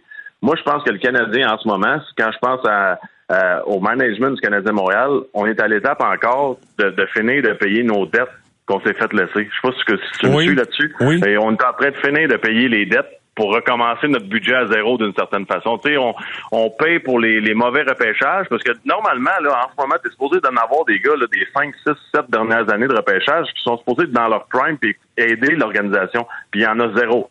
Ben, théoriquement, presque zéro. là. Il y en a pas beaucoup. Il y a Cole Caulfield, puis Suzuki était acquis avec une transaction, Dak était acquis avec une transaction. Tu sais, c'est- quand tu y penses, Raison de plus d'être exigeant envers les sélections que tu fais quand tu as l'occasion de sélectionner tôt. Mais continue, Maxime, je vais pas t'interrompre. Non, mais je suis d'accord, je suis d'accord. Tu peux pas te planter, mais en ce moment, on peut pas savoir s'ils se sont plantés dans leur Non, repêchage. on ne sait pas encore, non. C'est quand même bien que je me, je me je Non, prends non, non, moi, non. 10 minutes pour, pour en parler, c'est impossible. Puis l'année prochaine, ça, ça- ça va être encore impossible. L'année prochaine, tu vas pouvoir commencer à évaluer avec, euh, d'une certaine façon, peut-être plus sévère, un gars comme Goulet. Parce que là, il va avoir deux années derrière la cravate. C'est un vétéran, il a été repêché. Le, le Goulet, l'an prochain, on peut commencer à le juger. Slavkowski, pas encore. Là. C'est- on n'est pas rendu là du tout. Non, non, mais euh, ce que je veux dire, c'est qu'ils demandent aux gens de faire ce qu'ils ont peut-être pas fait, je trouve, en étant pas assez sais, euh, c'est c'est ma lecture, là, je t'oblige pas d'être d'accord, puis j'ai- Toi, tu, toi, tu parles, ta, ta lecture, c'est que tu, tu penses qu'il aurait, aurait dû commencer dans la Ligue américaine, c'est ça que tu veux dire? Ben, sais, ça aurait pas fait de mal. Ça aurait pas fait de mal. Tu sais, euh, mais mais je vais avec, puis je pense qu'il va progresser Ouais, pareil ouais. dans la Ligue nationale, Maxime.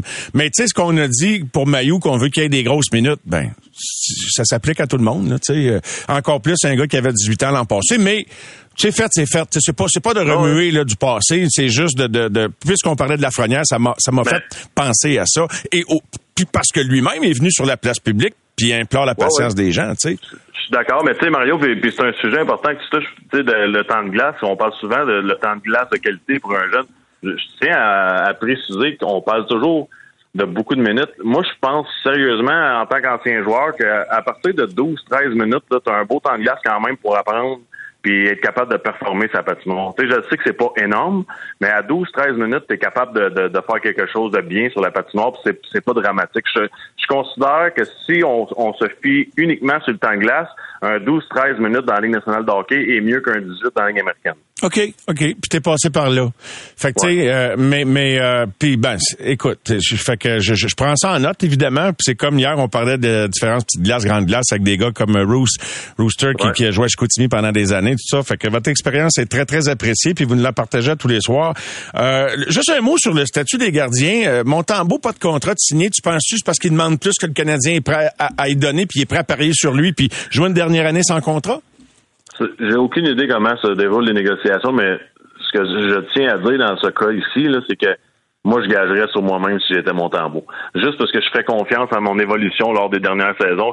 Je gagerais sur moi-même si j'étais lui parce que il s'améliore de match en match. C'est la première fois l'an passé dans sa carrière qu'il avait un temps, un temps de jeu respectable. Il y en avait des matchs puis il avait la chance de se reprendre deux jours après. Tu sais, euh, quand il est arrivé au début, c'était pas facile. C'était un match aux deux semaines, puis c'était le back-to-back qu'on appelle le deuxième match en deux soirs, puis l'équipe était épuisée, puis il recevait 50 lancés. C'était pas, c'était pas idéal. Je trouve qu'il s'améliore. Il a l'air très solide devant le filet. Euh, il a très bien fait cet été au championnat du monde. Il fait des bonnes choses. Si j'étais lui, je le prendrais le risque d'attendre, puis de démontrer que je suis un vrai gardien numéro un. Je serais pas inquiet dans son 100% d'accord, mon Max. Merci beaucoup. Bonne fin de semaine. On se retrouve pas plus tard que la semaine prochaine, à la veille de l'ouverture de la saison régulière enfin. oh oui, j'ai hâte, j'ai hâte. Ça, va être, ça va être le fun cette année. Salut, Salut, Maxime. Bye bye. Bon jeudi soir. Les amateurs de sport.